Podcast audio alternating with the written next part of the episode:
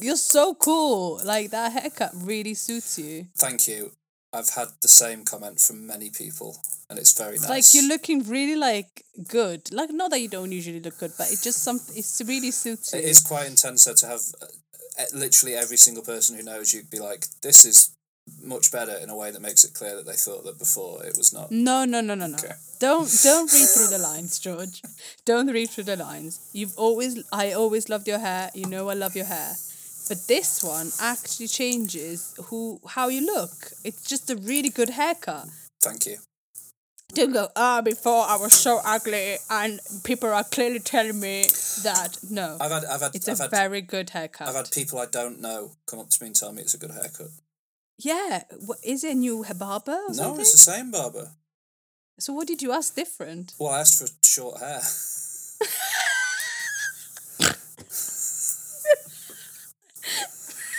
Is that all you did? And he gave you the best haircut you've ever had? I said I said four on the sides and then just just enough on top to mess it up.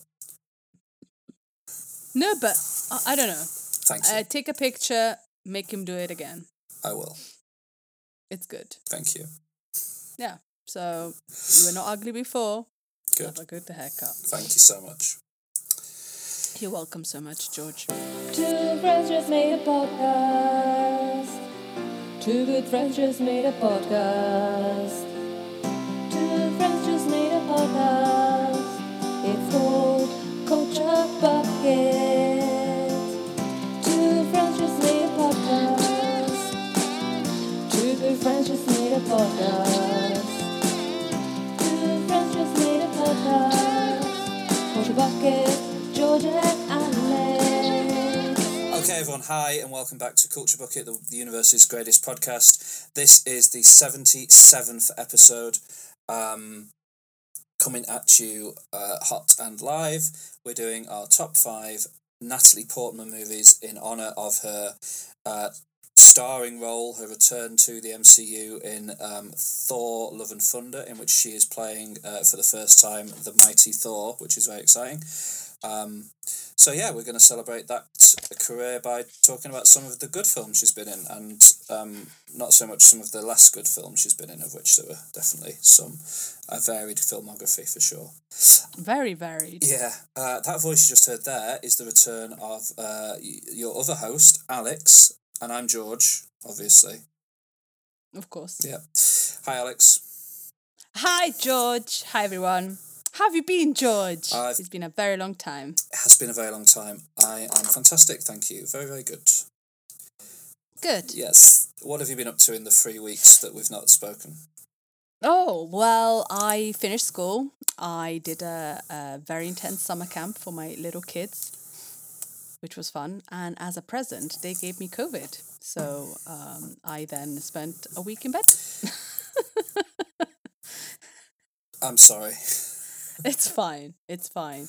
Uh, I was, uh, I don't know, I, I think I prefer having the vaccination than having the actual COVID. Um, because at, at one point it's like I don't want to do another vaccination. Because now, now in Italy we're talking about number four. Oh, And, really? Um, yeah, we're already talking about number four. And uh, I was just like, I don't want number four. And uh, no, I'd rather have number four than COVID. It's not fun. Um, no, it's horrible. I'm glad I've only had Yeah. it once because it, it was awful. Um, Yeah, but I've been so good. In fact, when I texted you, I was like, I've got COVID. You're like, how are you? I've been so careful, but uh, there's like 35 degrees here and lots of children. yeah, there's there's a it's quite. I, I've known quite a lot of people get it over the past couple of weeks in the UK, yeah. so it's definitely sort of Yeah. Also, didn't help that we went on a on a field trip, and it, to a very bendy road, and I um uh, a kid used my hands uh, to as a bucket to vomit. ah. So I guess that didn't really help. I guess that didn't really help. That's awful. That's definitely Yeah. how you caught COVID. Probably, but I've never like I've I've been teaching for a very long time, and that has never happened to me. So you know, at first. Yeah, it's never happened to me, and it never will. Uh, you don't work with little ones. Yeah, but whatever was not, whatever was underneath your hands was more appropriate to have vomit on it than your hands. Uh, I guess, but it was so quick. The girl looked at me and said, I've got a tummy ache. So I said, turn around so you nothing happens. And then she said, What I'm going to, I think I'm going to vomit. And I had bags. Um, but you know, usually you have like at least 30 seconds between the word I'm going to vomit and the vomit. Not always. Not always. well, that was not the case. It was like, I'm going to vomit. Uh, I think I think my thought process was I'd rather have it in my hands and go and wash my hands than having to wash this coach out. Yeah, but surely it got on the coach as well. What did you do? No, no, no. Perfect. Then we got a bag. We put it in the bag, and You then put we your hands stopped. in the bag. Yeah, yeah. and then we stopped, and then I washed my hands, and yeah, and then I got COVID. So, good the fun times. Okay. Sorry, maybe I shouldn't talk about these things. No, don't, don't, We should put a warning. don't. Yeah, don't, don't cut that out. That stays. Bodily function warning. Yeah. If you don't like the word vomit, then uh, skip. Yes. But yeah, it's been exciting, but now it's summertime and uh yeah. Time for some relaxing. Yes, please. And I'm going to see you in a month, so I'm very excited. Yes, please. Yeah. First- After two years. Yeah, first time since we started doing this. Yes, we have not seen each other in person. That's in, that's that's insane. Yeah. Yeah, I'm very excited. Yeah, it's gonna be good. Hmm. Good, good Yes. summer.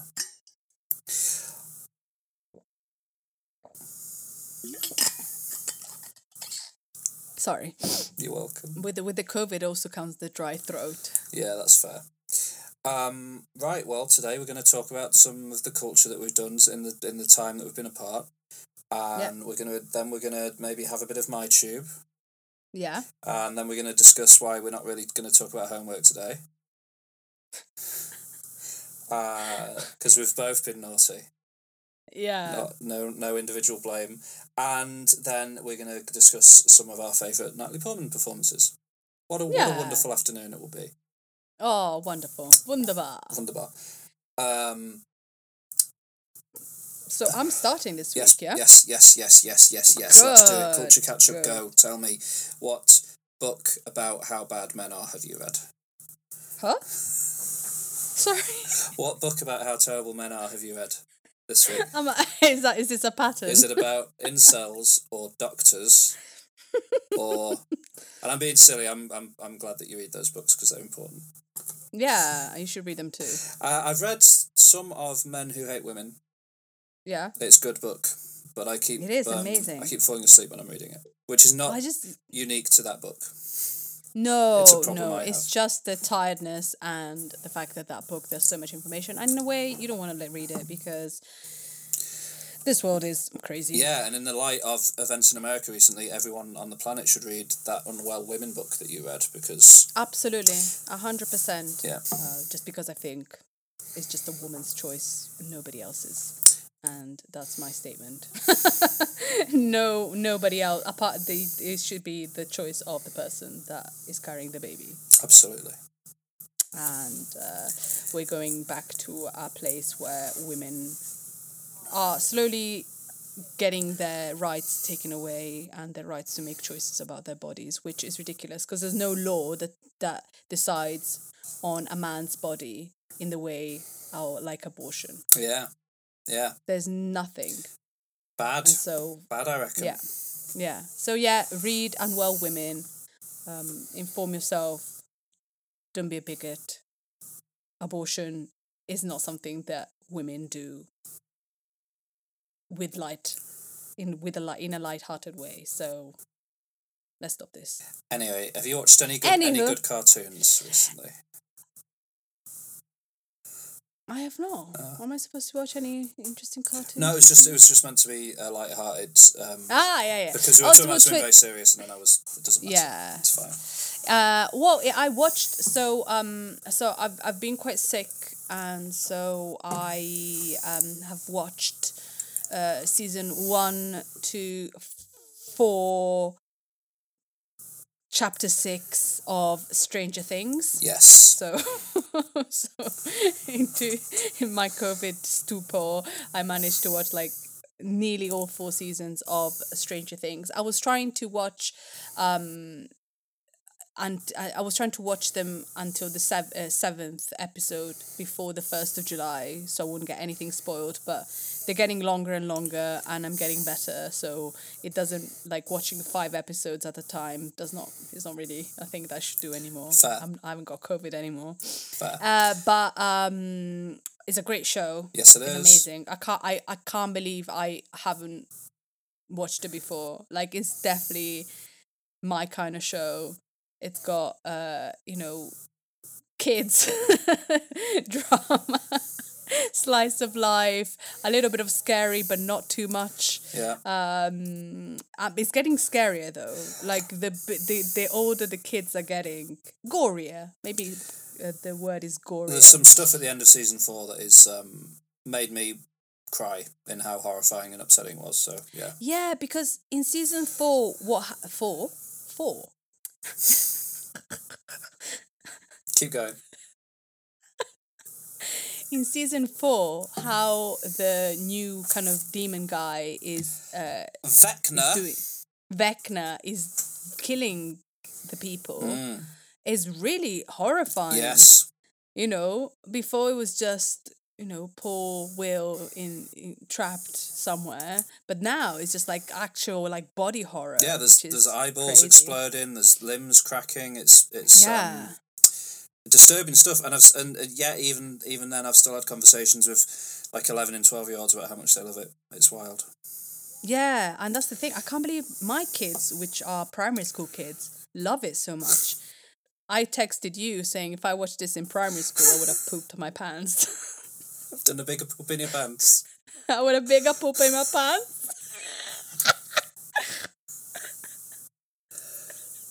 the biggest poop in my pants. So you're Italian. You're allowed to. You're allowed to do it. I'm allowed to do the accent. yeah, um, but it's great, and we're gonna we're gonna we- we've decided we're gonna do a special on it. So I'm not gonna um, be too like talk too much about it, but finding those four five child actors and having Winona Ryder and um who plays Hopper David Harbour, Mr. L- Yeah. Mr. Lily Allen.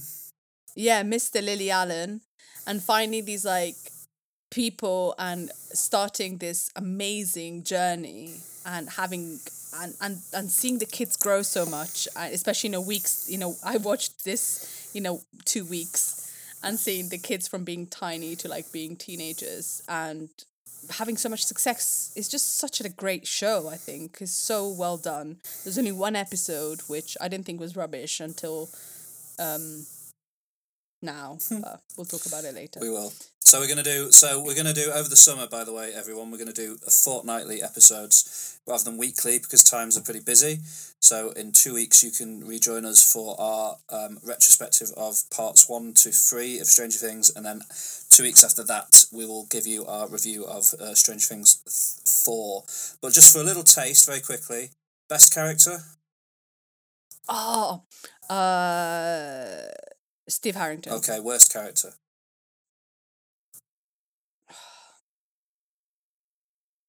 oh mm, oh of like recurring in all seasons Yeah, from like or like starting with eleven and going down to as regular as Lucas's sister. oh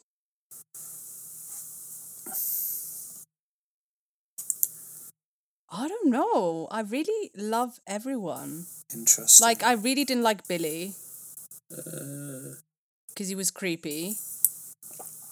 I don't like the new jock guy that wants to kill everybody in the name of God. Yeah, he's I but he's him. meant you're meant to hate him. He's awful. But like who I don't like I don't I, I can't say. Interesting. Wow. Because I, I think I think all the characters have their ups and downs and they have moments where you don't really agree with them and moments that they're really cool. But you know, if I had to go with my favorite character, which I didn't think was going to be my favorite character, but now it has become my favorite character, is the babysitter, Steve Harrington. Steve Harrington. Yeah, he's, he's How about you? uh, Steve Harrington's my favourite character. Mike Wheeler is the worst. why? I don't know why you hate Mike he Wheeler just so much. sucks. I hate him. He's he's terrible. oh, I Um, think he's so cute. all that blonde girl that bullies Eleven in, at the start of uh, season four. oh, I hate that girl. It's Like I would, I would have, I would have done what Eleven has done. yeah, definitely. When when she, when she was being told off it, I was like, no, absolutely do that. Definitely. Yeah. Good, good thing. Good decision by her. Well done. Um. All right. Well, let's not talk anymore Yeah. about Stranger Things. So what's so next? um yeah so uh, i've watched many stranger things but i detached myself to for, uh, from stranger things i watched some natalie portman films which we're going to talk about uh, after uh, maybe uh, but i finally watched uh, the uh, 2021 film uh, with um, kristen wiig and annie mumolo Jamie Dornan, Ah, uh, Damon Wayans Jr., etc., etc. Uh, Barb and Star go to Vista del Mar. And Star. Um, what did, what so, did you think uh, of this film? so it's a film about two girls who are who are very vanilla. Two women. Women. Yeah, they are women. Well done. Yes. two like yeah so two women that are um kind of very like cautious and they have like they they live their life together and stuff um that uh go uh on uh they get fired and they go on impromptu holiday to this place called uh Vista del Mar and here uh, they meet um uh Jamie Dornan uh who is not who they think he is. And uh, there is a plot that, uh, and he, there's a plot of like killing people in this island because of something that happened many years ago. Yeah. Um, it's a ridiculous film. Yes. Um, and the the I enjoyed watching it. It was fun. It, I think it should have been more ridiculous. I feel like sometimes, uh, and I, I, I, I've said that this before with like English comedy and American comedy. I feel sometimes American comedy just sticks on with the slapstick a little bit too much and with the obvious funny joke. And whilst English comedy sometimes is a little bit more intelligent, and I wish it had been like more. If you're going to go ridiculous in this way, just be extremely ridiculous. You know, from the beginning, really, really, really stupid. But I felt like he was trying to be like.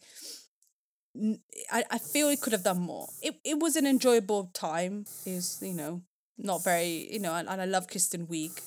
And uh, Jamie Jamie Dornan is quite funny in here. He's take, he takes the piss out of himself, Yeah. and uh, so it's an enjoyable film to watch. But I, I think it could have could have been more ridiculous. It should have been more ridiculous.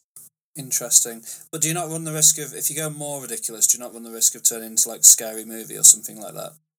No, because I I, I was thinking about films like um, Austin Powers. Okay. Yeah, and that's really stupid. Like that's just, but it's fun. At least the first one is really fun, Yeah. and but it's just really stupid, and the costumes are ridiculous, and uh, the the comedy is really silly. And I think I think it should have been uh, because there's there's a villain uh, played played also by Kristen Wiig. So Kristen Wiig plays one of the women that goes to Vista del Mar and the villain. I guess I feel like it could have been a little bit more silly, at like kind of an uh, uh, an homage to Austin Powers. Mm. At least the first one, because then they just get rubbish. But um, so yeah, but it was it was fun. There was fun fun times. There was some good, uh, dirty jokes, and uh, that's what they like in America. And uh, yeah, but it, it was good. It was enjoyable. Did you did you like it? Yeah, I, I, I did probably broadly similar to you, but didn't I didn't think about it as hard as to why. But I definitely thought it was very very funny and silly, but not not timeless. I guess you'd say like on like Yeah. an Austin Powers movie. It's very funny to watch, but it hasn't stuck with me a lot. I think I watched. I think I Hmm. watched it when I had COVID. Actually, weirdly. I think it's something that you need, just colorful. Yeah. it's really colorful as well. Yeah. Um, But I have. but yeah, when you mentioned it, then I had like warm feelings towards it. Like I'd, I'd probably happily sit down and watch it again, but I just I Mm. would never think to, if that makes sense. yeah, yeah, definitely. And uh, then I just have a couple of albums uh, recommendations, which I I've been meaning to text you for a, for a couple of weeks now, and I feel like you might enjoy them both. Okay.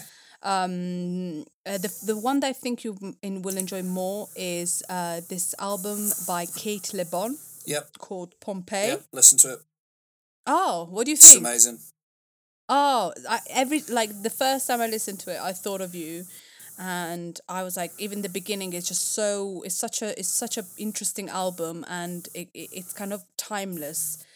Uh, it's got this really interesting music and vocals that that don't really belong anywhere unless but they, they've said they're kind of like inspired by david bowie in the 70s but also i feel like they're also very inspired by now and i i, I, love this album Yeah. it's so good She's like a natural evolution of people like Kate Bush and Fiona Apple and yeah like art, Yeah. art, rock, pop sort of people. She's great. She's really Yeah. good, and she's Welsh. Up the Welsh. yeah yeah you love the welsh Yeah. and uh, what's your favorite song Oh, good lord! Let me have a look. I think the opening song. No, there's a song called French Boys that I like a lot. yeah Yeah. that's a great song yeah French Boys. Yeah. And uh, it's it's a really really good album, and I knew you were gonna like it because it's uh, it's great, and I I've listened to it to on a loop. Uh, for for a couple of weeks because it was I, after after Kendrick Lamar's album was really hard to find something that I could really get into. Yeah. Everything seemed really bland, and then I found these couple of these two albums which I fell in love with. Um, I really like Pompeii in this song. I really um, it's so random that you would choose Pompeii, but there's so many like uh, things that she chose Pompeii for uh, destruction and um, Anyone who picks topics for their songs that aren't just love or sadness, I'm in, Yeah. into. Do you know what I mean? yeah, Like good. picking odd things like Pompeii or Yeah.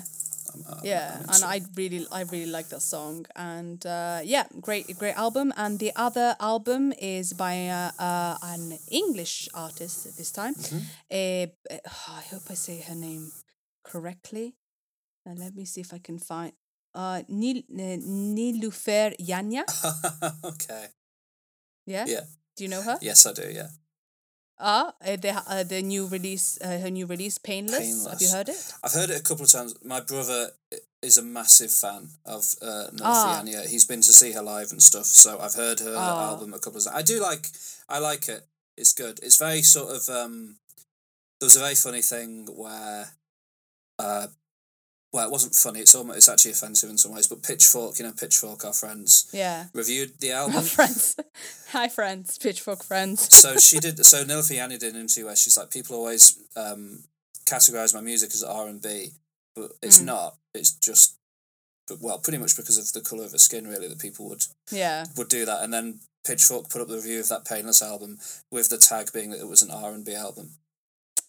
she's just like that's not. She's doing like alt. She's doing almost Radiohead esque alt rock Yeah. stuff. She's very very good. She is yeah. Talented. Oh, Painless is amazing. It's an amazing album and it's so eclectic. It, it's just so different. Every song is different and it's kind of like a really good 80s, 90s mm, kind of mix and I love her voice and it's a great album and I really uh, I, I was really also this was another album that I just listened to it constantly uh, for a couple of weeks and um, I, I I now thought about you because I think you might enjoy her as well. Yeah, I should give her more of a go. Sometimes I don't listen to things because my brother likes them. Petty much? Yeah, definitely. Yeah, I, he's the petty. Let's not get into it. Um, uh, but yeah, no, it's she's uh, really really good and very different from Cate Le Bon, but I I'm enjoying listening to these uh, female artists, and uh, yeah, um, that's it. That's it for my uh, culture catch up for this week.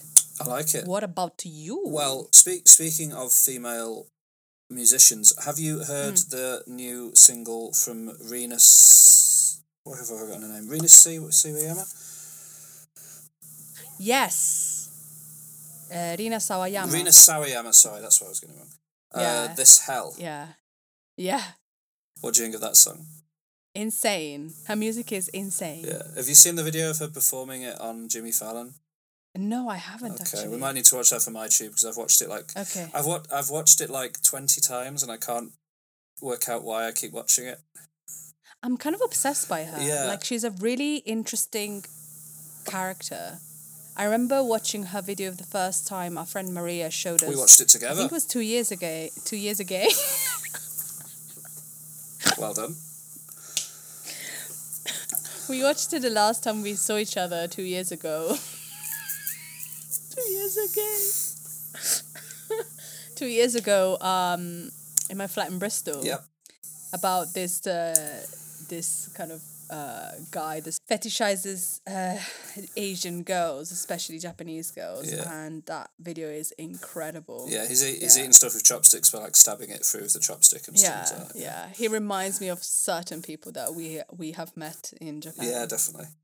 Um, but no, that that Yeah. that we'll have to watch that in a bit because it's um I'm obsessed with. it, I don't know why. So, and and other than that, um, uh, over the past month or so since we last recorded, I've been to um an an unacceptable number of live concerts.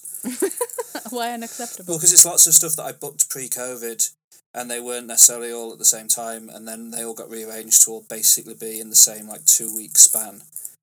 Mm, So, the Killers yes. at Old Trafford in Manchester, fantastic show. One of the best, sh- the one of the biggest video screens I've ever seen at a gig. The only bigger video screen I've ever seen was at Metallica. Um, so yeah, the Killers were great. Uh, what was after that? Nine Inch Nails in a small venue in Manchester called the Apollo. Small for Nine Inch Nails, amazing. Then Mm. Red Hot Chili Peppers, which we discussed a few months ago. Uh, incredible. They didn't play the Heavy Wing, which we talked about as being your favourite song off the new album, which was disappointing because they did play it uh, in London when they played there the, the, the following weekend, but never mind. Um, but it just just seeing um, John Frusciante on stage was uh, one, Oh, one of the must have been incredible. yeah, it was it was pretty amazing. I was yeah, it was astonishing. Then after that, the Green Day, Weezer, and Fall Out Boy tour at, at the worst music venue I've ever been to, the John Smith Stadium in Huddersfield. Uh, But the band's are very good. And then after that, Rammstein Oh, in Coventry, maybe the best live gig I've ever seen in my entire life. wow. I will put some photos of that up on Instagram along with some of the Red Hot Chili Pepper ones because we talked about them. Uh, but yeah, Ram- Yeah. Rammstein were just the best thing I've ever seen. And then last week, finally finished with uh, Foals. Um, and should have been Foals supported by Everything Everything, a band from Manchester I like, who then, uh, when COVID happened, it was all changed. It was going to be Foals supported by Wet Leg, which I was incredibly excited about. And then somebody in Wet Leg got, got COVID, so they couldn't play. So then it was Foals supported by Yard Act, who are a um, pretty good new indie band from Leeds, who were very fun, and it was good to see them. And they were quite funny. They said, they said, the lead singer said, "Sorry if you came, sorry if you came here expecting Wet Leg and got this instead. I'm I'm afraid we don't have any songs about posh furniture," and that was quite good. um, Interesting. but yeah, and amongst that, I've seen lots of films because it's been like a month, so I've seen all the films that have come out in the past month. I'm gonna go. I'm going to talk about four of them in a, a small amount of detail, and then the remaining amount, I'm just going to very quickly say if they're good or bad, uh, and then we and then we can move past all of them. Dashcam, Okay. straight to pretty much straight to streaming. This one, uh, you can like rent it on Amazon Video. It's the follow up film from director Rob Savage, who made the COVID based horror movie Host. um, about a seance, a digital seance done over Zoom that goes wrong. That movie's great. Dashcam, his follow up, is extremely controversial uh, because it follows a um, a lady called what's her name? So it's a found footage movie, and He likes that, doesn't he? He does. Found footage movie, and it stars Annie Hardy, who is a real life musician who, in real life, does a live from her car music show Okay. uh, where she films herself using I think it's Periscope is the app this like live streaming app you can use where she puts it on her dashboard and then she drives around and films herself improvising songs uh, to words that people suggest through the chat if that makes sense so they've taken that real thing that she does and turned it into a horror movie where she um, goes and gets involved in a whole load of nonsense with like a cult and things like that over the course of an evening. The controversial part is that the real life person, Annie Hardy, has some quite extreme and to me and to a lot of people and to you as well probably unpleasant views regarding COVID vaccines and masks not being worn, etc., etc. And she's, by all accounts, not a very great person. And the director Rob Savage has said that he wanted to make a horror film where the main character was an asshole. So he took this already. so he did it on purpose. yeah, he did. So he took this person who's already quite controversial and then got her to dial her own sort of controversial views up to 11 and has t- and turned her into the most unpleasant main character I think I've ever seen in a movie, leading to the film getting loads and loads of bad reviews because of people that can't quite separate disliking the main character in the film from whether the film itself is good or not. And if, if Yeah. you can't do that, that's totally up to you. But like I hmm. had the best time watching this movie because it's so different to other like I've not seen a film quite like it before where this person is just like sabotaging their own life at every turn and, and creating these horrible situations and just being this kind of force of chaotic awful energy Yeah. um because normally you'll get a film like this and the main character will be like really nice and they'll be lovely and then horrible things will happen to them and they'll be running around screaming and you'll be hoping that Yeah. they survive and it, it was so, so interesting to see a movie where the main character is awful does things like flies to london goes to a friend's house finds his key without telling him goes into his house in the middle of the night spits on her f- f- hand and then slaps him in the face to wake him up without hi- and he thinks he's no. um Oh god. yeah, like just does awful things like that. And then watching somebody like that running around screaming, trying to survive, you know, a demon attacking them and stuff, it creates such a different energy to what is Yeah. normal. I, I loved it and I would recommend anyone who likes horror films, at slightly out there films to uh, to, to find Dashcam. It was great. Um, then up next is Nitram, a movie um, from last year. If you are Australian, um, but it just was released now in the United Kingdom. It's uh, directed by Justin Kurzel, who's a director who's made films like Snowtown and The True History of the Kelly Gang, and is a very kind of um, well respected director in his um, home country of Australia and around the world. He made this film Nitram based on true events, and I had no idea about this when I went to see the movie, but it's based on the life of a man who committed a singularly horrific and awful um, mass shooting in Australia or Tasmania in the 90s Ah, yeah. that led to them uh, repealing gun laws, etc. Mhm. Um, and this movie kind of the guy who wrote this like this movie received huge amounts of controversy when it was announced. People in Tasmania said you shouldn't even make this film. Um, it's awful. The director said it's that he's rest- he wrestled with making it more than any other film he's done, whether he should even make it at all. The guy who wrote the film said he wrote the film when he saw how common mass shootings were becoming again and how it was happening a lot, and he wanted to put the audience in the shoes of a person who very clearly, inarguably, is not in control of their own behaviour, or at least is is is not someone who should ever be trusted around firearms yeah. because they are not responsible. And then show how easy it would have been for them to go and gain access to firearms. And there's a sequence near the end of this movie where this character Nitram played played unbelievably well by Caleb Landry Jones goes into a gun shop and is able to buy an, an arsenal of weapons with almost no and it was it was I was brought to tears in the cinema and I didn't know what I was watching I had no idea this is what the film was about at all and it was one of the most horrific scarier than any actual horror movie I've ever seen it was just horrible. Um, Hmm. And the movie ends with a credit scene with cr- the credits start coming up with no music over them at all, and I've never felt silence so physically in a cinema as at the end of this movie, where you don't even see like the film ends before the atrocities themselves happen. You don't even see any actual violence on screen, but you you are led all the way up to the door and it's clear to you what is happening. And it's it's horrible. And to find out afterwards it's it's all based on reality and it was actually quite close to the true events and the life of this person. Is um horrific. Uh, Caleb Landry Jones won best actor at the Cannes Film Festival. The film itself won just about every award going at the Australian Academy Awards and um isn't playing in that many cinemas and is probably one that will easily pass people by and is a difficult watch. I'll probably never ever watch it again but I'd recommend anyone who wants to sort of I don't know experience that or or challenge themselves in that way uh, to to watch it because it is it is pretty incredible, but it's not an easy film to watch at all. But I'm so glad that I did watch it.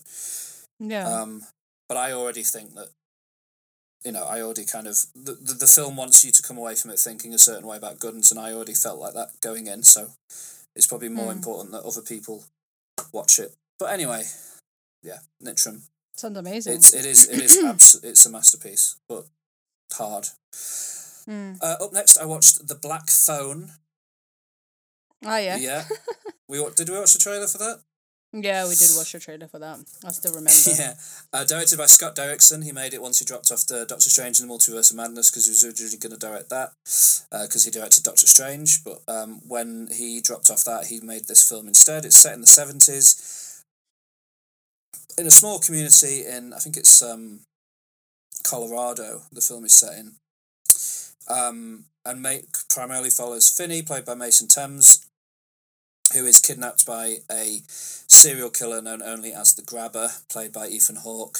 And um, Madeleine McGraw plays Gwen, who is Finney's sister, who has um, psychic powers and his uh, attempts to kind of help him and rescue him, along with the spirits of all the other children murdered by the Grabber, who are able to communicate with Finney through the titular black phone in the basement he's being kept in. Um, a really solidly made, very very well done horror film with not many jump scares, but a couple of jump scares done so well that when I saw it in the cinema, a girl two seats away from me literally jumped out of her seat during one of them, and then the the entire cinema kind of laughed in relief. Uh, how kind of you know when everybody when you get scared and you laugh because you don't know what else to do. Yeah. Um, and also towards the end, during a, a moment where obviously, you know, you can you can predict how the film goes, so it's not a spoiler to say that Finney, near the end of the movie, manages to get one up on the grabber and start to kind of fight back. Uh, and during that sequence, a very very large bald man, who looked very intimidating, uh, when this child was able to gain the upper hand in this fight, jumped out of his chair and punched the air. Um, because it's that kind of movie that just gets you really, really invested in what's happening. Uh, because it's just kind of so well done. Um, It's very, very funny when it needs to be funny. It's very scary and creepy when it needs to be scary and creepy. And Hmm. um, it's just really well made. I'd definitely recommend people go and watch uh, The Black Phone for sure. Um, and the other one, I'll, I'll, the only other one to really talk about in any detail is Miss Marvel. Have you watched any Miss Marvel yet?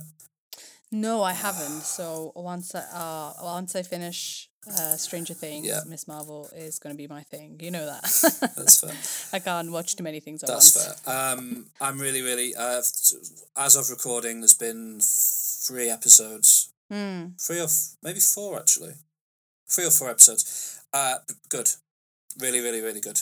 Uh, I'm really enjoying it, so I'll be interested to see what you think of it when it comes well, to you watching it. But I won't say much more for fear of spoiling. And then very quickly, Spiderhead, Yes. Netflix movie with Chris Hemsworth and Miles Yeah. Teller, directed by Yeah. um, I can't remember his name, but he did the same guy that directed Top Gun Maverick. Uh, rubbish, don't bother, didn't like it, Okay. waste of time.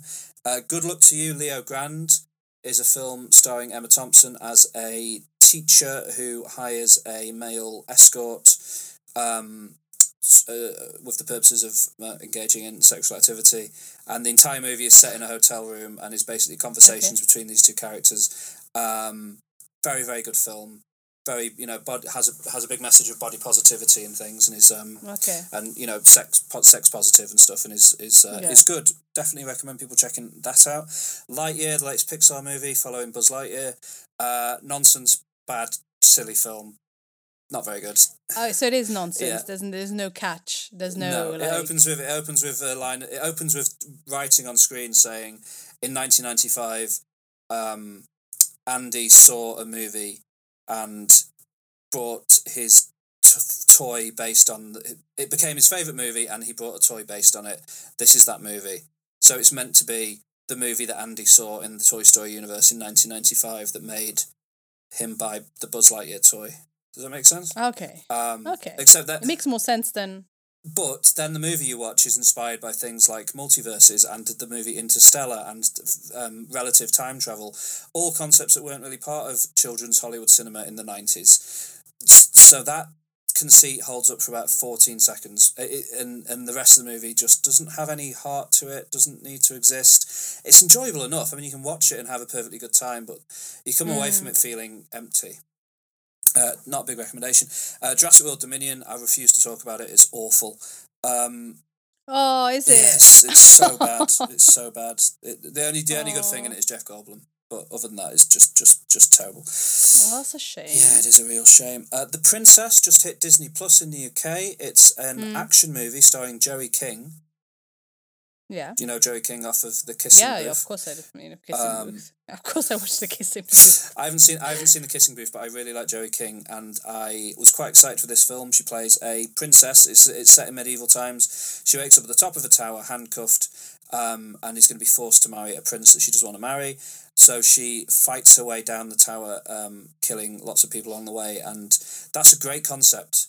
Like a, a Yeah. princess that fights back and you know is well trained and sword, sword fighting, and it's got quite a lot of good little action sequences and stuff. But the movie's only an hour and a half long, and by about an hour and ten minutes, it feels like the entire story is played out, and then it just drags itself along for twenty more minutes. And it's unfortunate because the concept is great. Joey King is brilliant, and like Joey King as an action star is something I'm I really want to see more of. But this movie isn't that well done, unfortunately.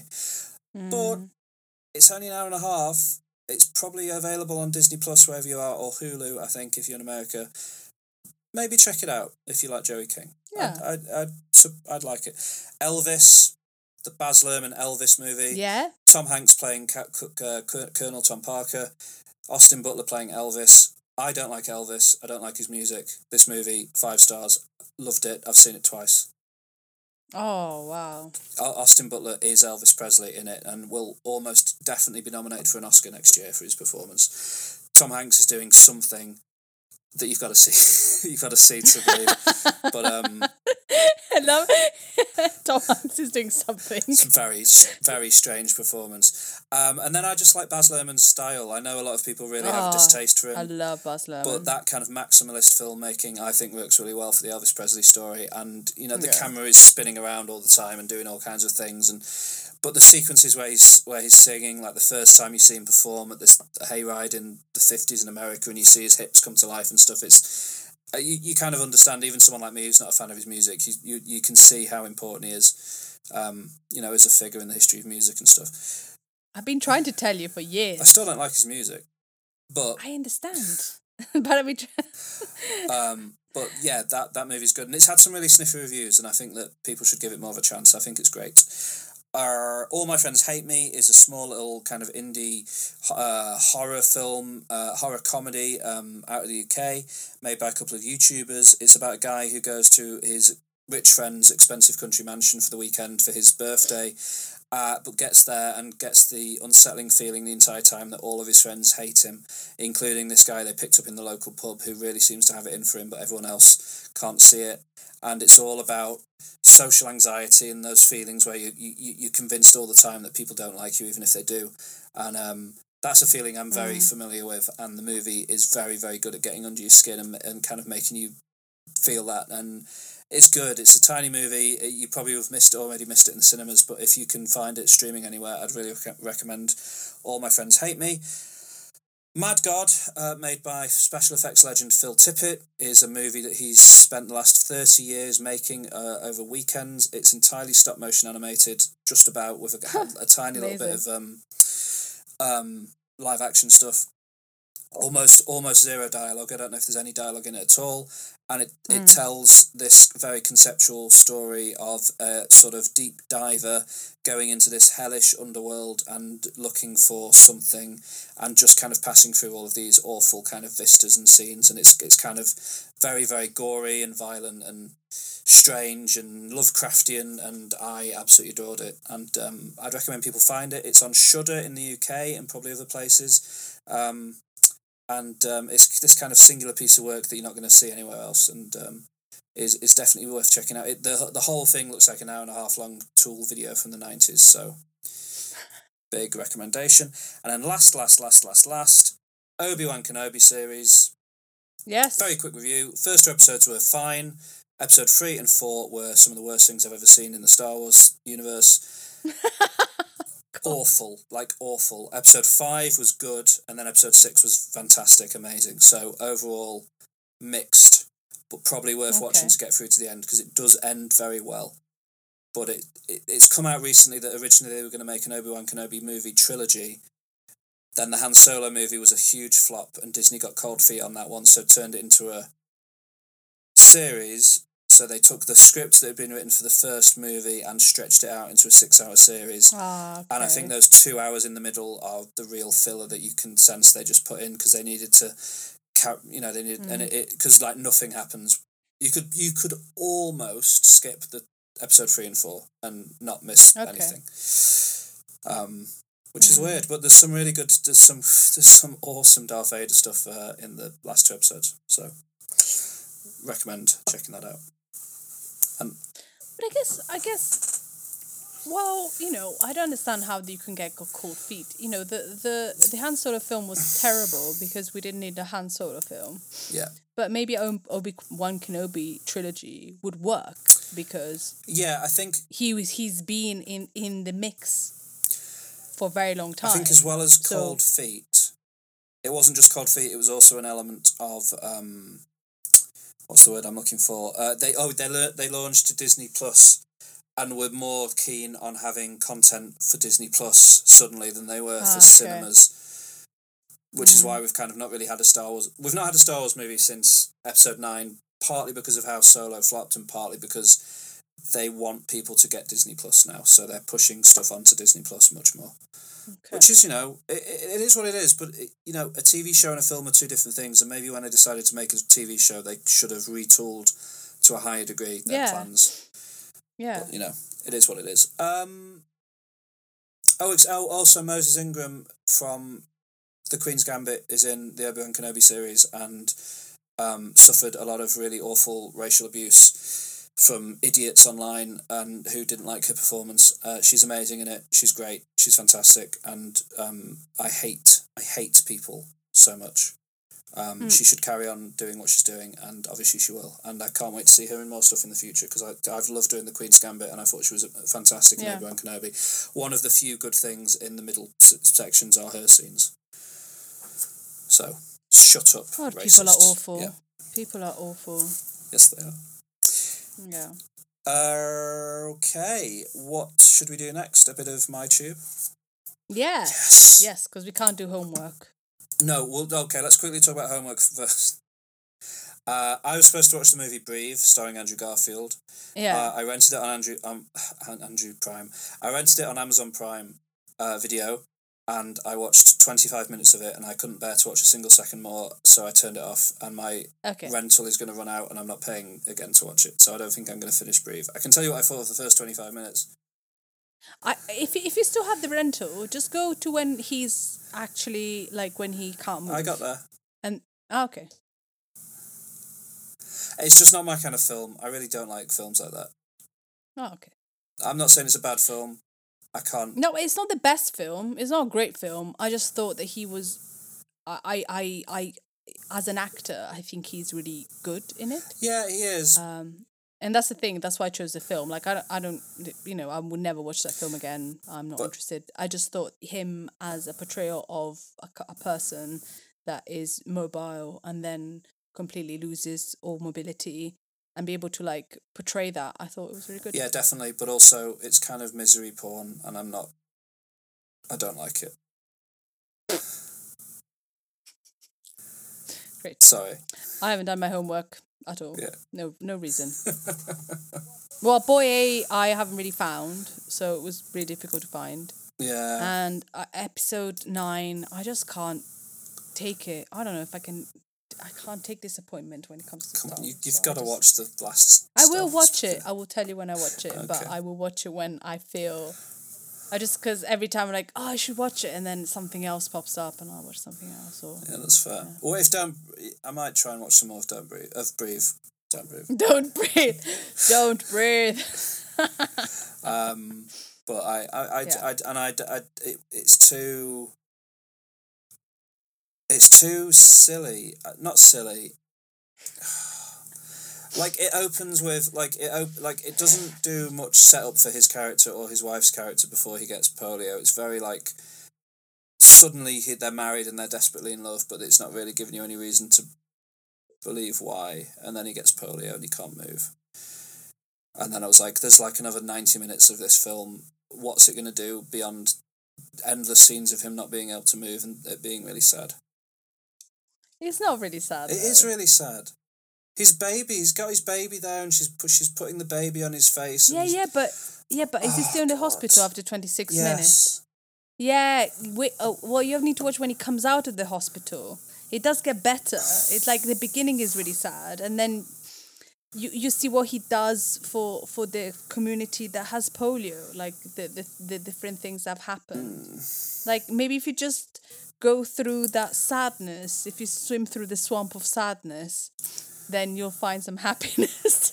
But if you, yeah, maybe. I just fundamentally don't like. because she'll she, well she'll she takes them out of the hospital, and then they they won't go living somewhere, and then then it becomes a little bit like less. It, it reminds me of another movie I hated called The Electrical Life of Louis Wain, which was about a Victorian painter who painted lots of pictures of cats, played by Benedict Cumberbatch. And I just don't like historical biography movies about people that I don't care about. Like, I'm sure it's great what he did for the community and etc. But I don't. I just don't want to watch it. Don't- I watched twenty five minutes of it, Yeah, but you watch like the sad part. Now you need to watch but the I happy saw his performance. It's good performance. Well done, Alex. You Yeah, he's a good he's a good picked a good performance. Well done. yeah, Good. well done. You made the right choice. He's he's taking some time off. Are you going to be judgmental about him? No, what? he's taking some time off as well from acting. Yeah, we'll see. and uh, yeah, I will be judgmental about it. I still think it's stupid. Why? Don't tell me. Don't tell people about it. Just have a break if you want a break. I guess. And what's it going to be like? Six weeks? I don't know. Anyway, my tube.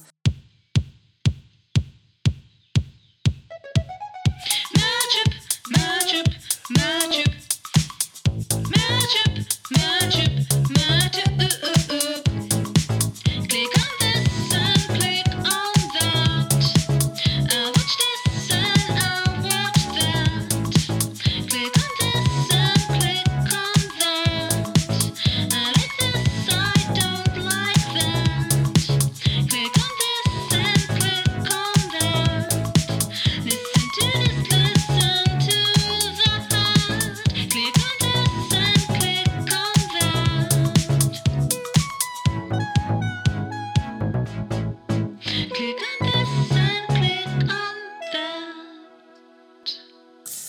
Okay, I'm going to show you a movie trailer for a film, and you're just going to count how many people you recognise in the trailer. Okay, I am ready. Okay, let's go. Three, two, one, go. Victim's name is Leo Kopernik, sir. Seems he was killed in the costumes. Oh, Saoirse Ronan. Yes, Um, the guy from The Pianist. Adrien Brody, Adrien Brody. Ah, the guy from Free Billboards. Sam Rockwell. So to speak. Sam Rockwell. Well done. Sorry, sir. How much longer do you intend to hold it all? Her. Ruth Wilson. From. Yes. Oh, him. David, from. David Oyelowo. Whoa, whoa. Yes. Playwright. Celebrated, playwright. Oh, I'm so sorry, sir. I can't read my own handwriting. Ah, Saoirse, you're amazing.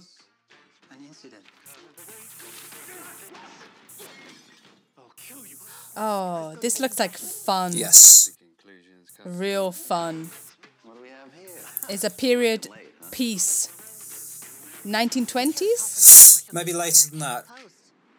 Later? Yeah, because Richard Attenborough's in it as like a character, Okay. which you'll see there. Ah, yeah. Ah, 19, Detective. I understand that you came to blows the night in question. 1930s, 40s. Yeah, maybe around then. Me, Inspector. I arrest you for the murder of Leo Cochran. We have a serial killer on the loose.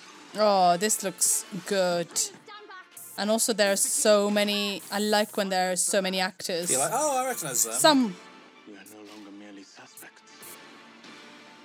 We are also potential victims. So it's a murder mystery in a theater, Yeah. who done it kind of film. That made you. s- So wasn't so much what he did. a la um, How did he do it? Knives Out. Yeah, but looks like maybe it will have less of a message to it than Knives Out, and be I don't think it's gonna have a message. I think it's gonna be just, just fun just to a watch. fun film. Um, Fantastic. yeah, I'm excited about Oh. that movie. Also because it's direct, it's the first film directed by a guy who directed um, all or most of a British comedy called This Country, which if you've never seen is fantastic, and I'd recommend checking out. It's like one of the best British comedies of the past few years. Like up there with Only Fools and Horses and stuff. It's a, a classic in my opinion. So yeah, see how they run. I'm really looking forward That looks that. Fantastic. got a, I'm glad that you remember names uh, because I can't think. I can't. I That's look at a that face. I know the face. That that's, one. That's the one. that Look one. at that one. okay. That's why we work. Got a little minute long clip for you here of a teaser trailer for something Netflix is putting out. You might have seen it, you might not. Let me know. Okay. Uh, ready. Okay. So what's it? What's it called? It's called Blonde. Oh, is it is it the one with um um the the, the actual actress from uh Knives Out, Ana de Armas. Ana de Armas about Marilyn Monroe? it just may be. So let's have a look at this. Uh, I've watched it and she is incredible. She looks like Marilyn, but let's do it. okay. Three, two, one, go. Please come.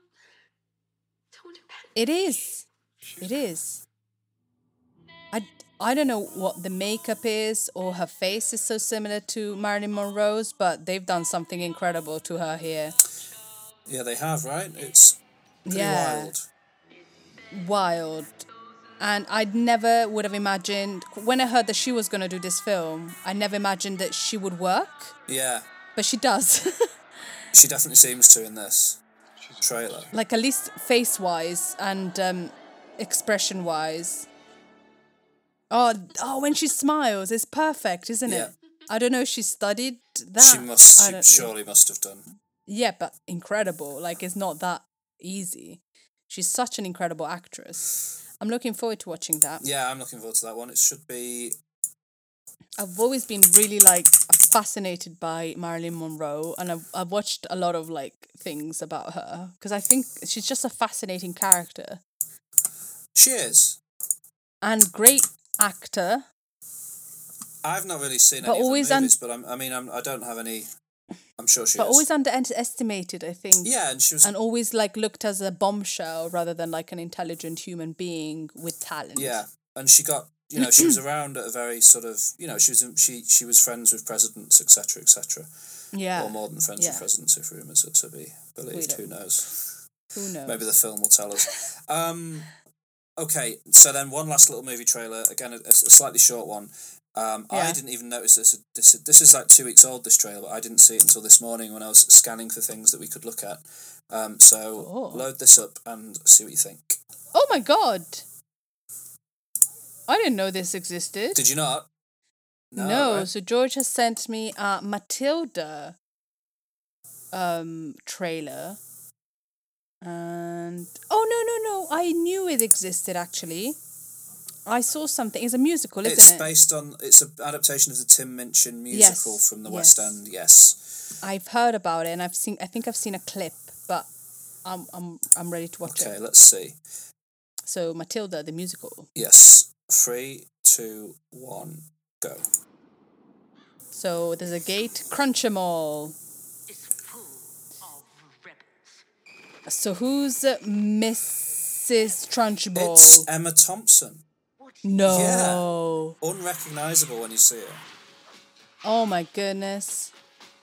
So it's a musical, so I'm not sure if I'm going to enjoy it. but Matilda. You never know.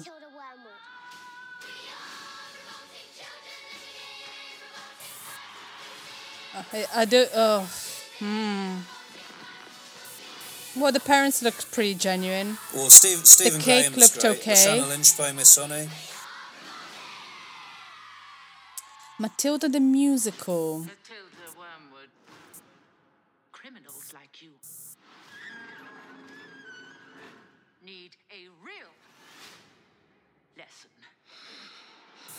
Oh, yes, it is Emma Thompson. Wow. See if that child is still alive. Hmm. I don't know.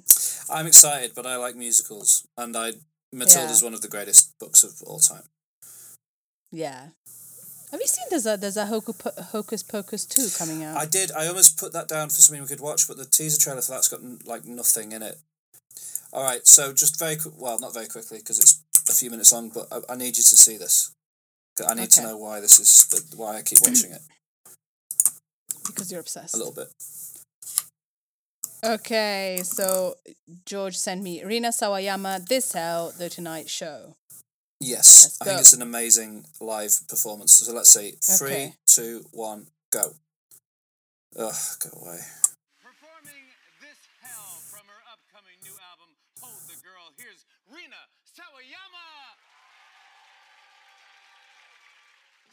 I've seen the vi- the video. The, Have you yeah, seen the video? video's good with the wedding and things. Yeah. But this came out. I think she did. I think this was the first thing that you saw the song on. Pretty much, she like announced the song with this performance.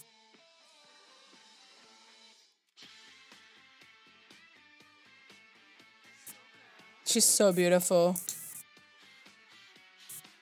Yes.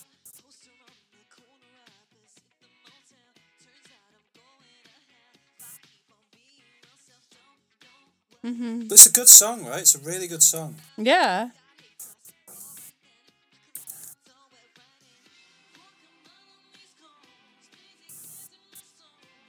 She's such an interesting artist because she always changes how she does things and she never goes in the same direction. Yeah, because this is like a bit country-ish almost. Yeah. And then, but then like her last album, she had like almost rock and metal songs on it. Yeah. And like the choreography they've got for it is is is pretty good. Are you in love with Rina Sawayama?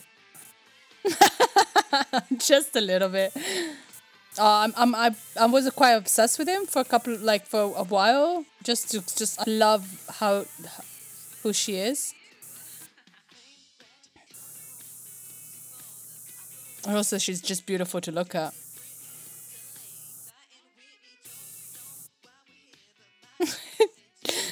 George is bobbing his head.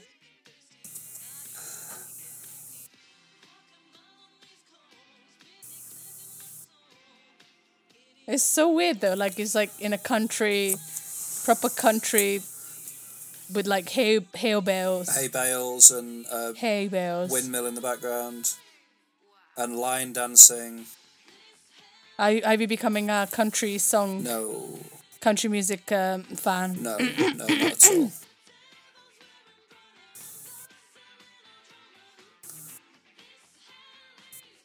I think those dancers are in the music video as well.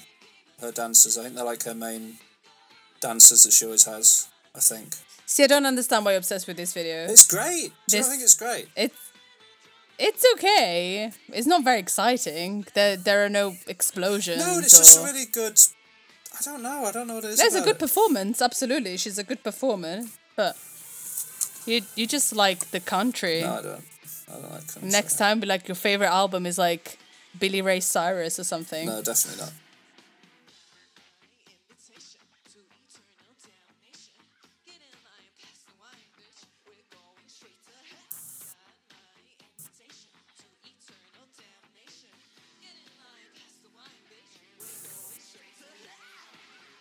She's got a little band there rocking out. Yeah. There's, There's lightning. some some some lightning.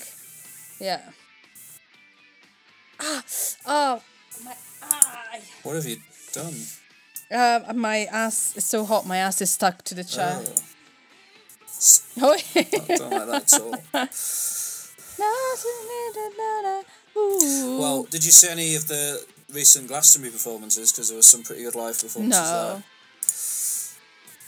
I've no, I've seen Olivia Rodrigo. Bringing out Lily Allen. Uh, yeah, I really like that that. was very good. Uh, and I, I love that song. So, um, and I love Lily Allen. I think she's had so much. Yeah, I like the performance. Not not bad.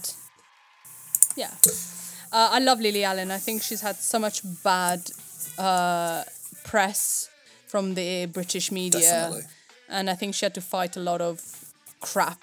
Um, I think I think, um, and she's come out on top really, but not really. She seems still a bit like PTSD of being around people. I don't know. Yeah, I think that's the first time she's performed live in a while. And I think she said afterwards it was the first time she's ever performed on stage um, sober, which is what wild.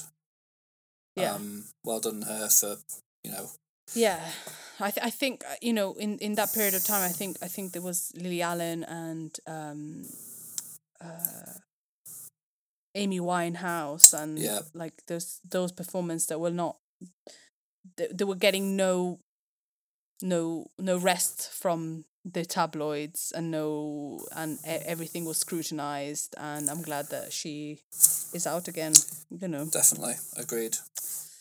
God, the tabloids. They should or they should all go. They should all be banned. Really. I agree. They should. Okay. That, But yeah, Rina Sawayama. Looking forward to listening to her new album. yeah, when that comes out, that'll be good. Hold the Girl, I think it's Yes. called. Um, okay. Should we get into our top five for the week?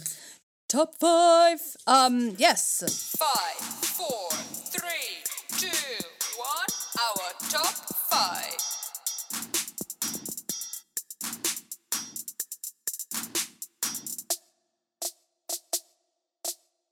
So this week is top five. Uh, Natalie Portman films. Yes, in honour of Thor Love and Thunder, which Yeah, just gonna come out when this episode airs. Yes. Which is the for seventh of uh, yes, seventh of of- July, and 7th of um, July.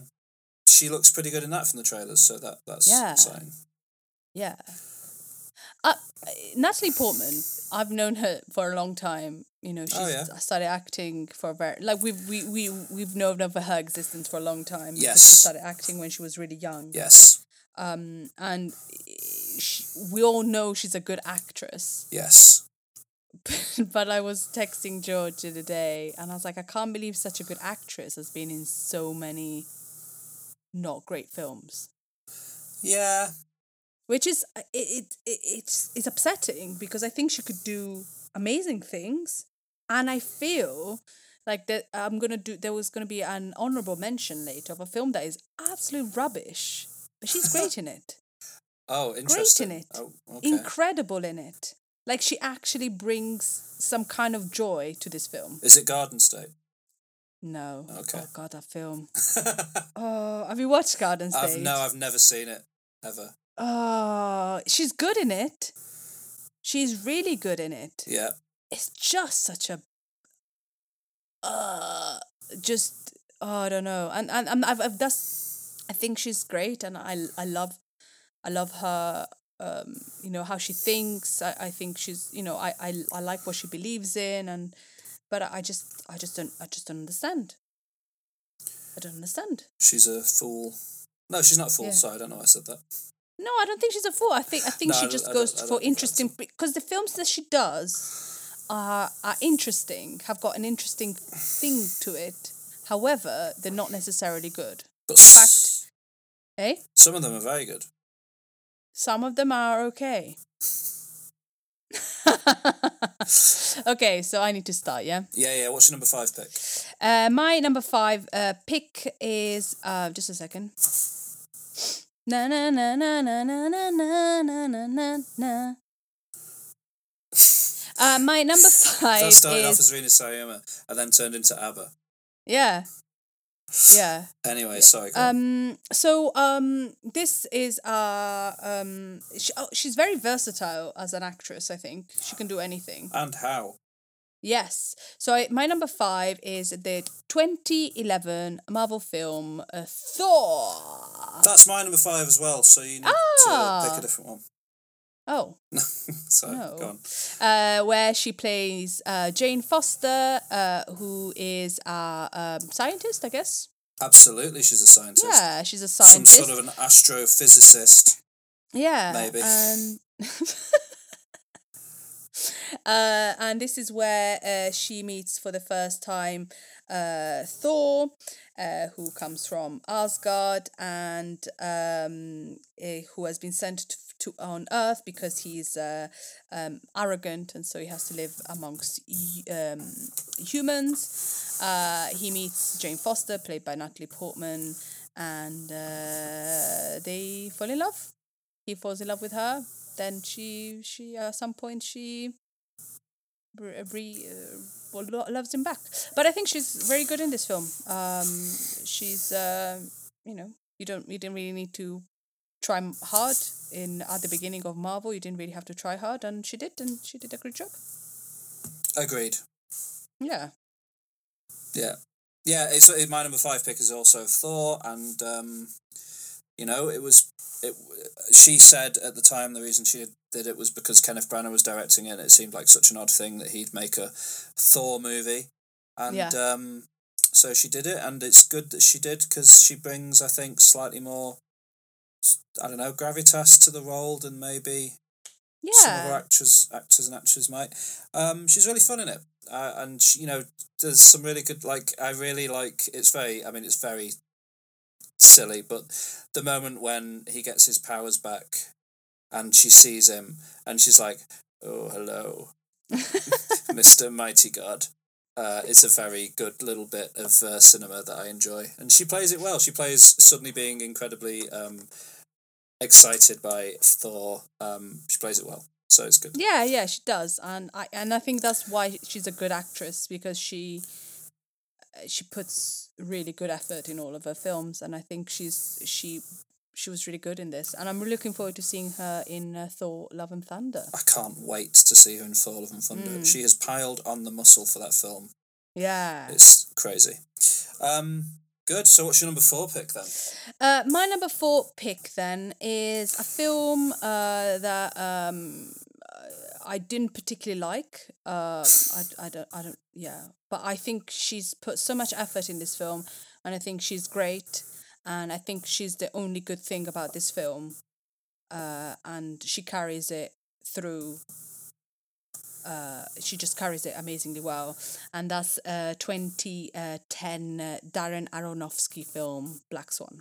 Oh, interesting. Yeah, Okay. yeah. Um, I I did not. Uh, was about um Nina, uh, played by Natalie Portman, who is a, a ballerina, and she uh kind of um um she's obsessed uh by ballet and to be perfect in ballet, and she gets uh the part uh uh of a black white swan and black swan. I didn't realize it was the same ballerina that had to do the same thing, but yeah, she does, and um this brings her uh to a mental breakdown uh towards the end of the film. I did not like the film. Like I, I wanted to be a bit more visceral, her losing it. And it was clearly directed by a man, which made it a little bit a little bit voyeuristic, in my opinion. Like I didn't like how certain uh, certain power dynamics worked. You know, the bitchy ballerina, they all hate each other. Um, it, I, that really maybe 11 years ago would have been fine, but me watching it, I watched it uh, last night, I didn't like it. Darren Aronofsky is an interesting director. I find his work fascinating, but I didn't really understand this one. Um, I didn't feel like there was enough enough for her to go really crazy. Uh, I feel you, you could have pushed it in different ways without all the like weird sexual stuff. I think it could have been more about her and being obsessed with ballet rather than adding the stuff just to make make people go, "Ooh, oh, Mila Kunis is going down on Natalie Portman." Um, I didn't. I, it didn't make sense. However, uh, Natalie Portman carries this film in an incredible way, and if it hadn't been Natalie Portman, it would have not worked because even Mila Kunis is not very good in this film, and Vincent Cassel is rubbish in this film, and I feel like she's the best thing that this bad film is makes, and so I read. I that's why she's my number five, uh, four. Fair enough. Interesting. when you say visceral, what do you mean though? Because it's quite a visceral like I wanted, movie. like I didn't feel like it. They they didn't feel this her going crazy or her having these things. It just didn't feel real, in the sense of it didn't feel natural. Like she just, I don't know. I think it could have gone bigger. Um.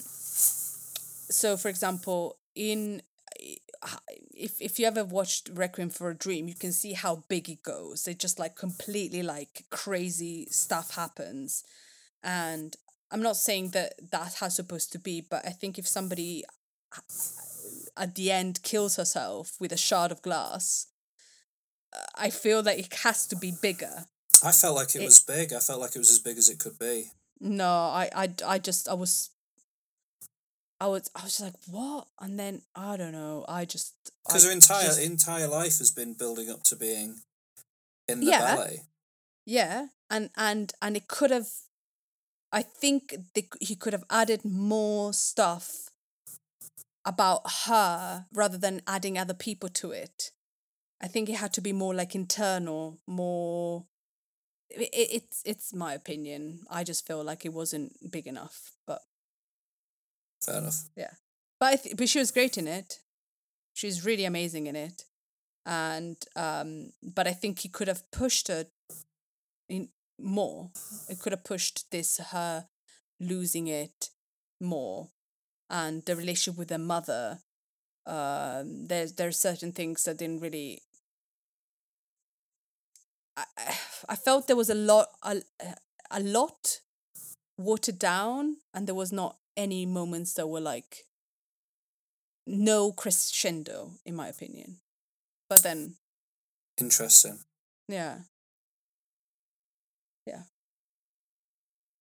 Fair enough. Uh, uh, my number four pick is the um, 1994 movie directed by Luc Besson, Leon, yeah, the professional, um, where she plays um, Matilda. Matilde? Matilda. yeah, Mathilde.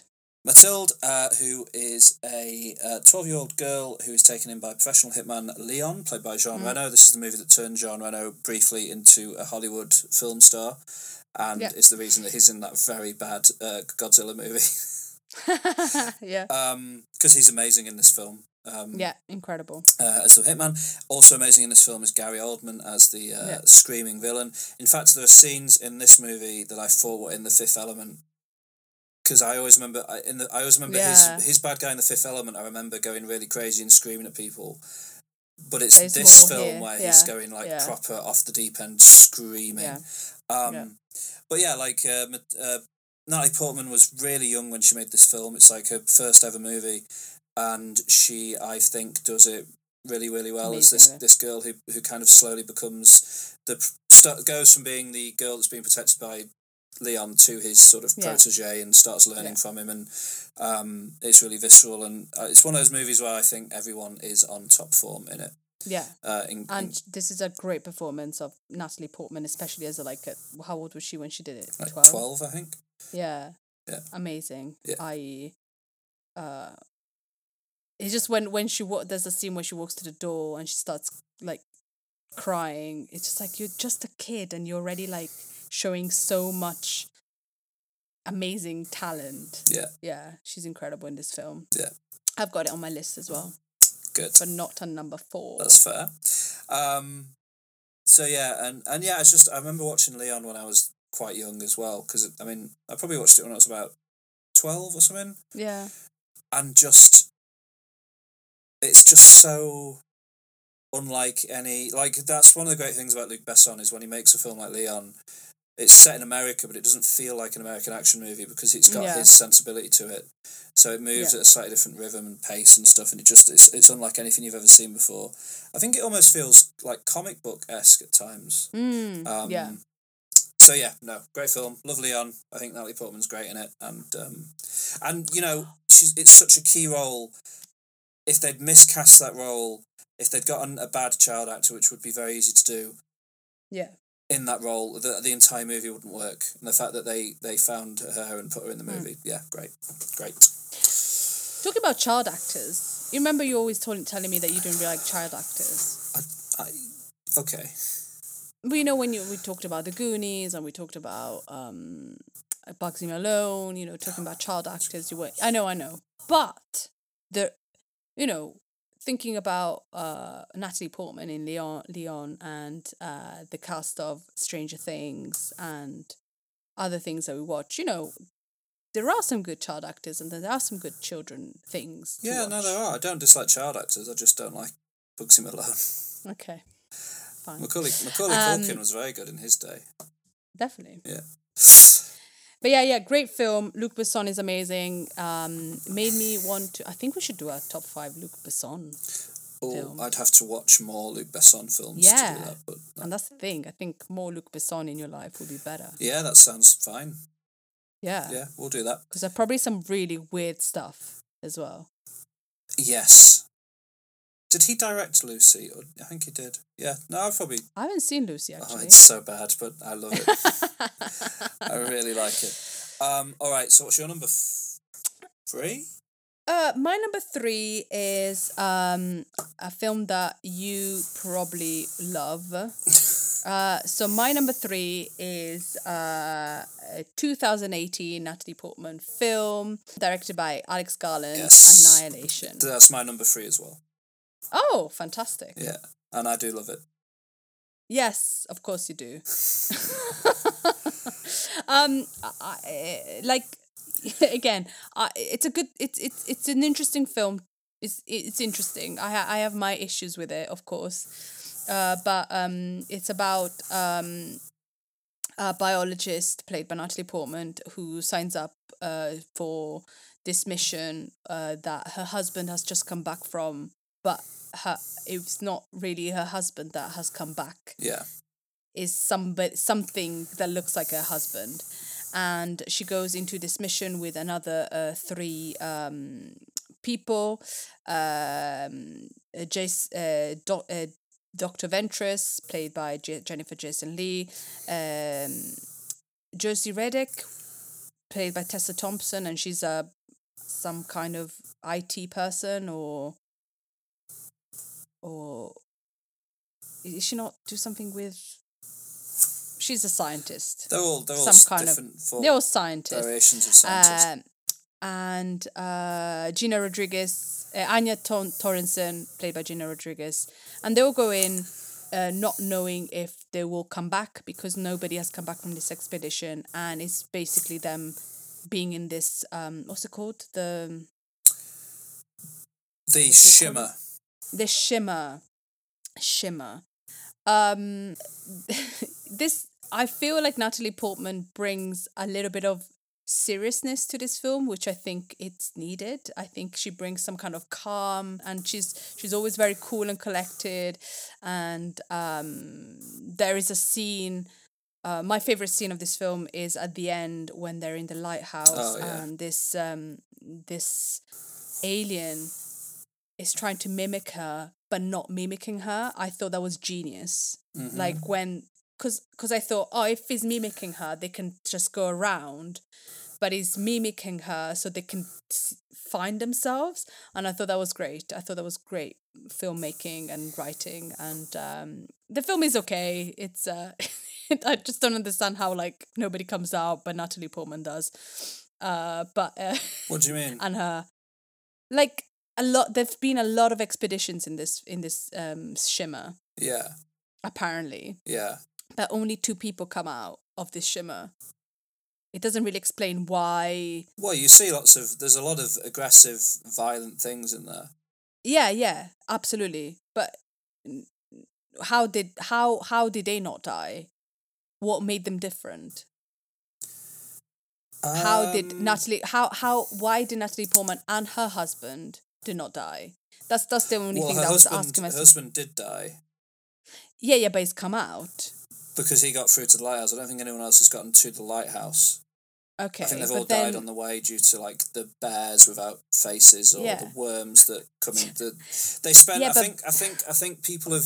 She manages to get to the lighthouse and find the lighthouse. I think other other expeditions have spent too long in the shimmer itself, and it's it's because Yeah. the your, your body turns into worms. yeah, So I think that's yeah. issue. But Ventress But I dies think there's also.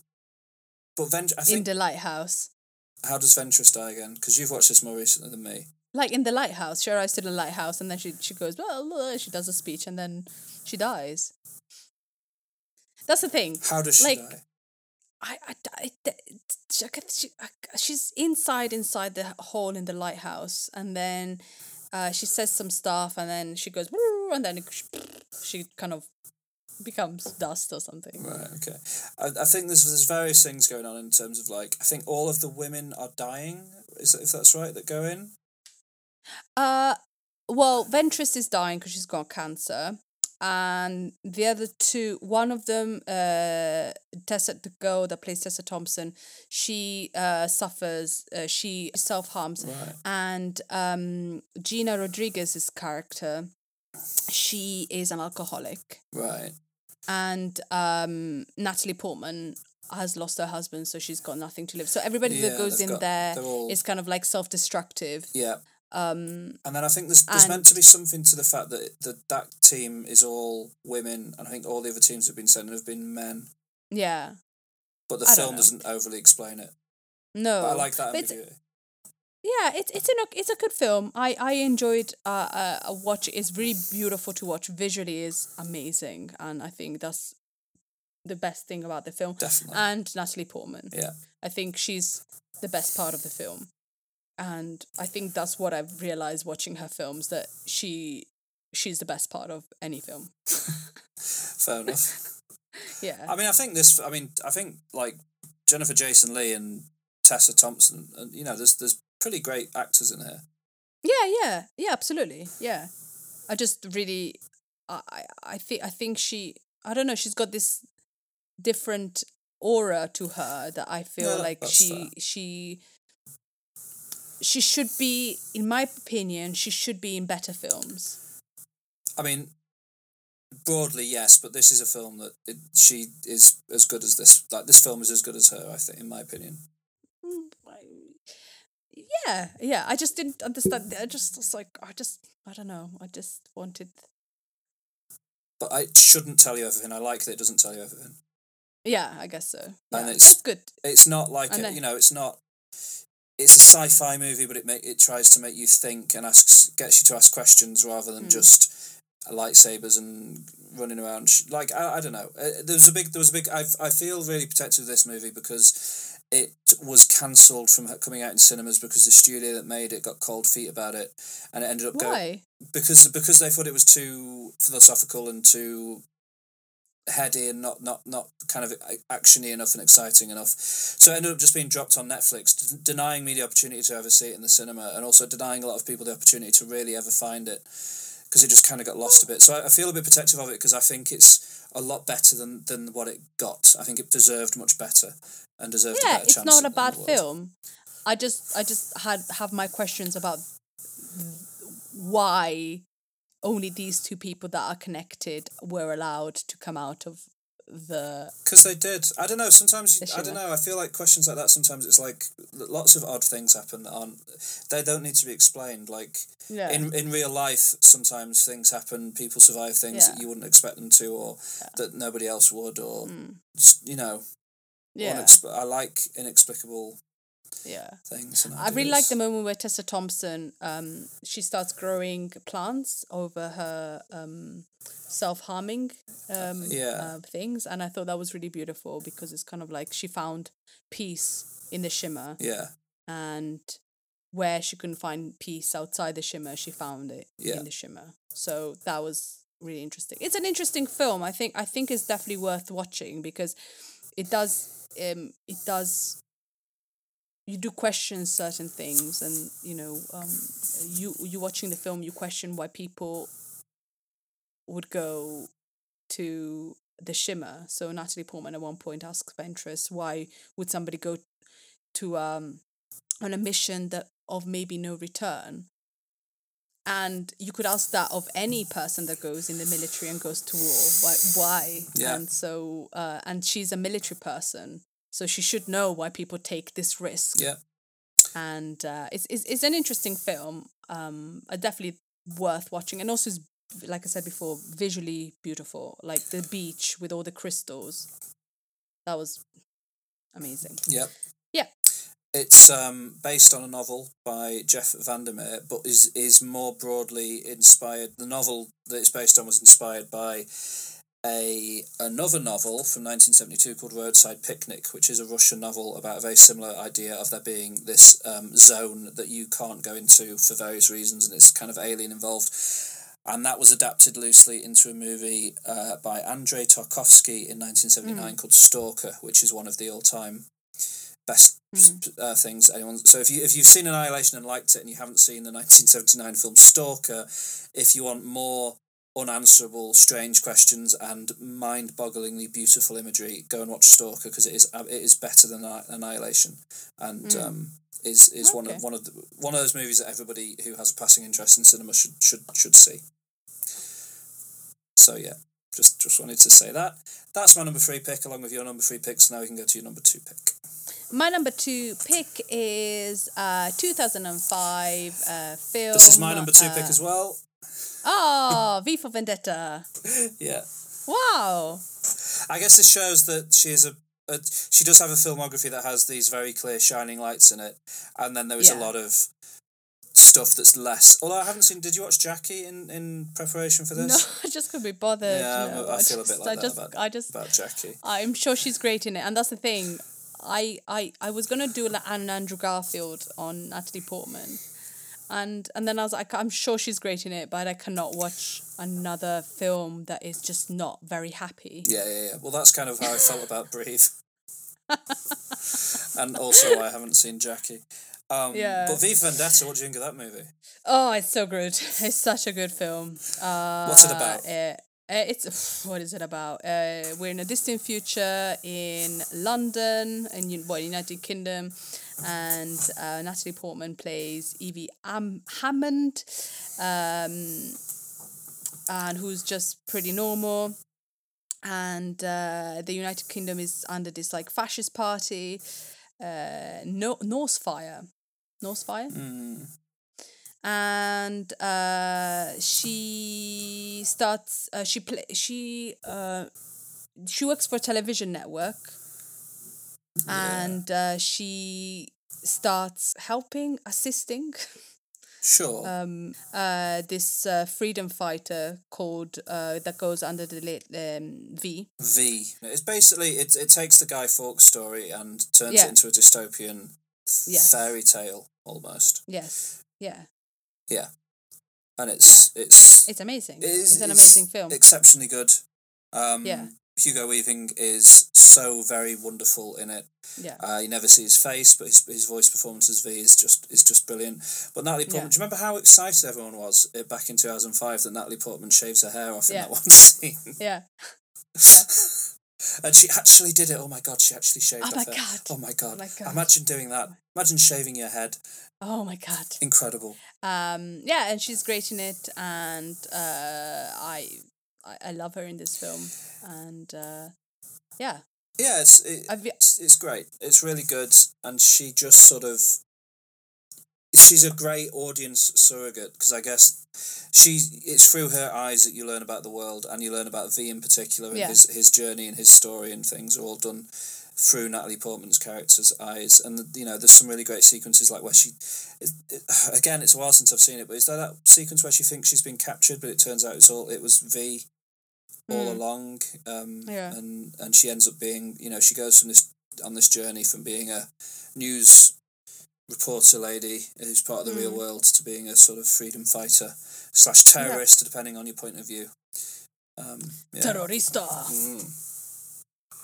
Yeah, great choice. Yeah, my, my number two as well. So if you want, you can go to your number one.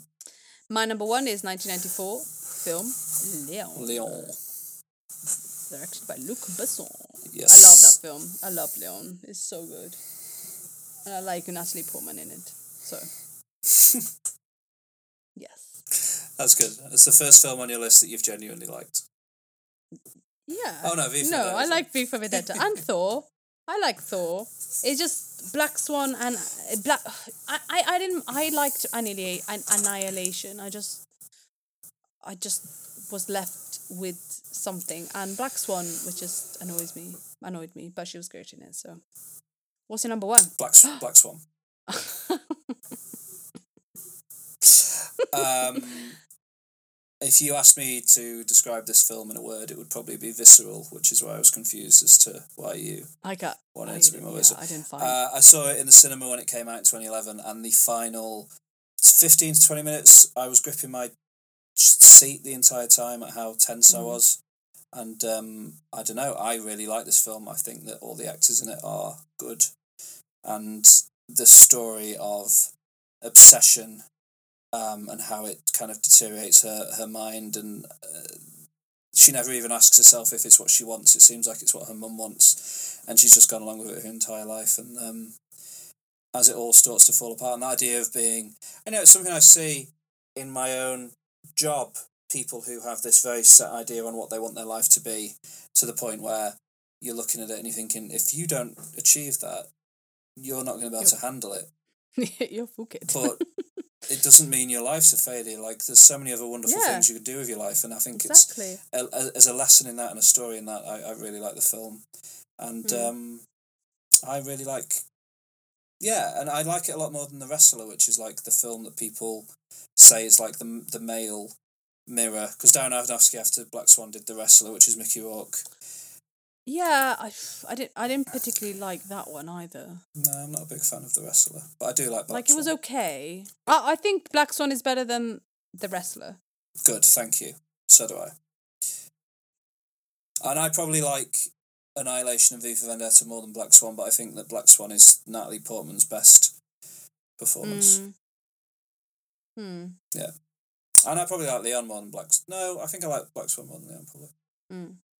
But but yeah, that's my number one. Nice. Okay, so top five. Uh, my number five uh, is Thor. My number four, uh, Black Swan. And number three, Annihilation. And number two, V for Vendetta. And number one, Leon. How about you, George? Okay, so my top five uh, was Thor at number 5 Mm-hmm.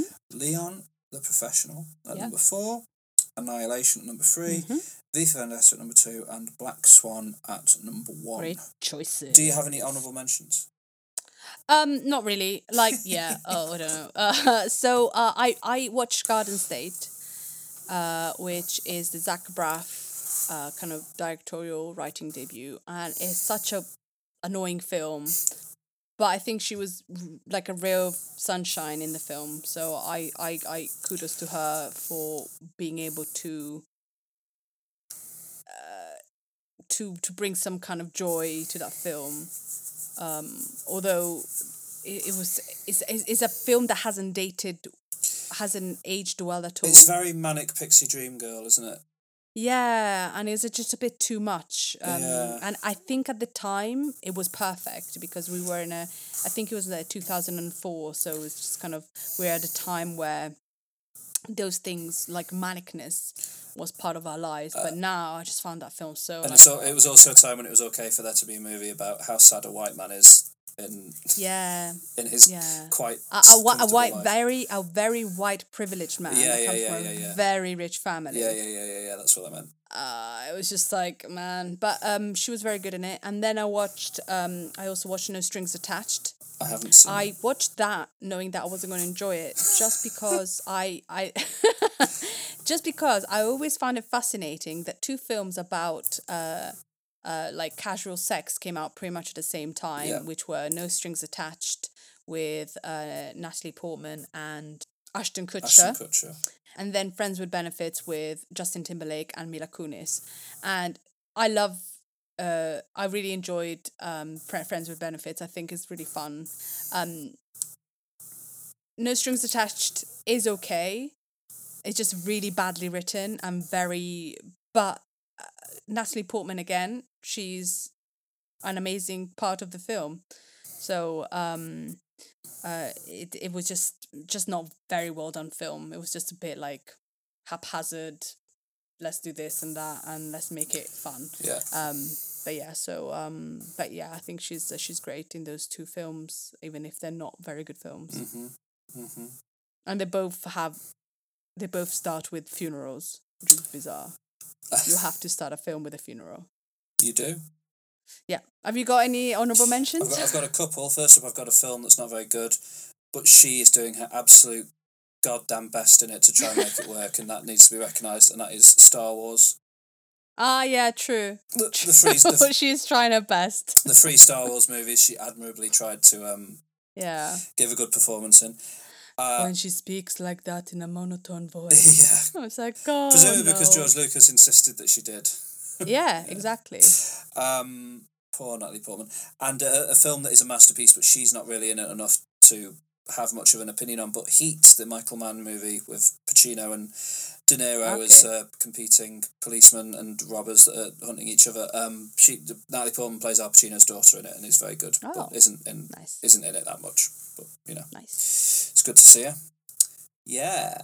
Any any recommendations that people should check out from your culture catch Uh, from this week, I definitely would recommend the two albums uh, that I've spoken about, and uh, one of the uh, it's uh, uh, Pompeii by Cate Le Bon Yeah.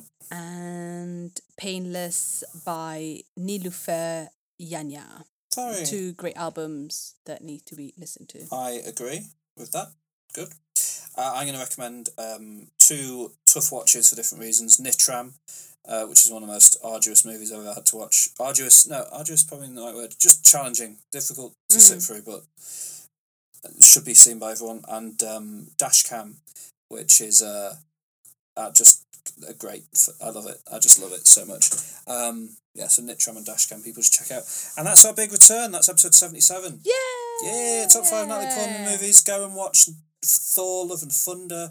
Then Yes. tell everyone about our podcast and review it on uh, Spotify and Apple Podcasts and anywhere else you can review it. And um, tell your friends about us, and uh, that'd be great. And we'll we'll see you again in the future. Uh, we'd love to hear from you, so you can find our contact information, all our social media channels and email addresses are in the show notes for this and every episode, along with a list of everything we've talked about in Culture Catch Up and uh, the videos we watched in MyTube. Um, if you'd like to go and look those up. So do go and read the show notes for all of that, and uh, let us know what you think of uh, anything. Yeah. Yeah. And remember, we're not doing it weekly Yes. for the summer. We're gonna go bi-weekly. Bi-weekly. No.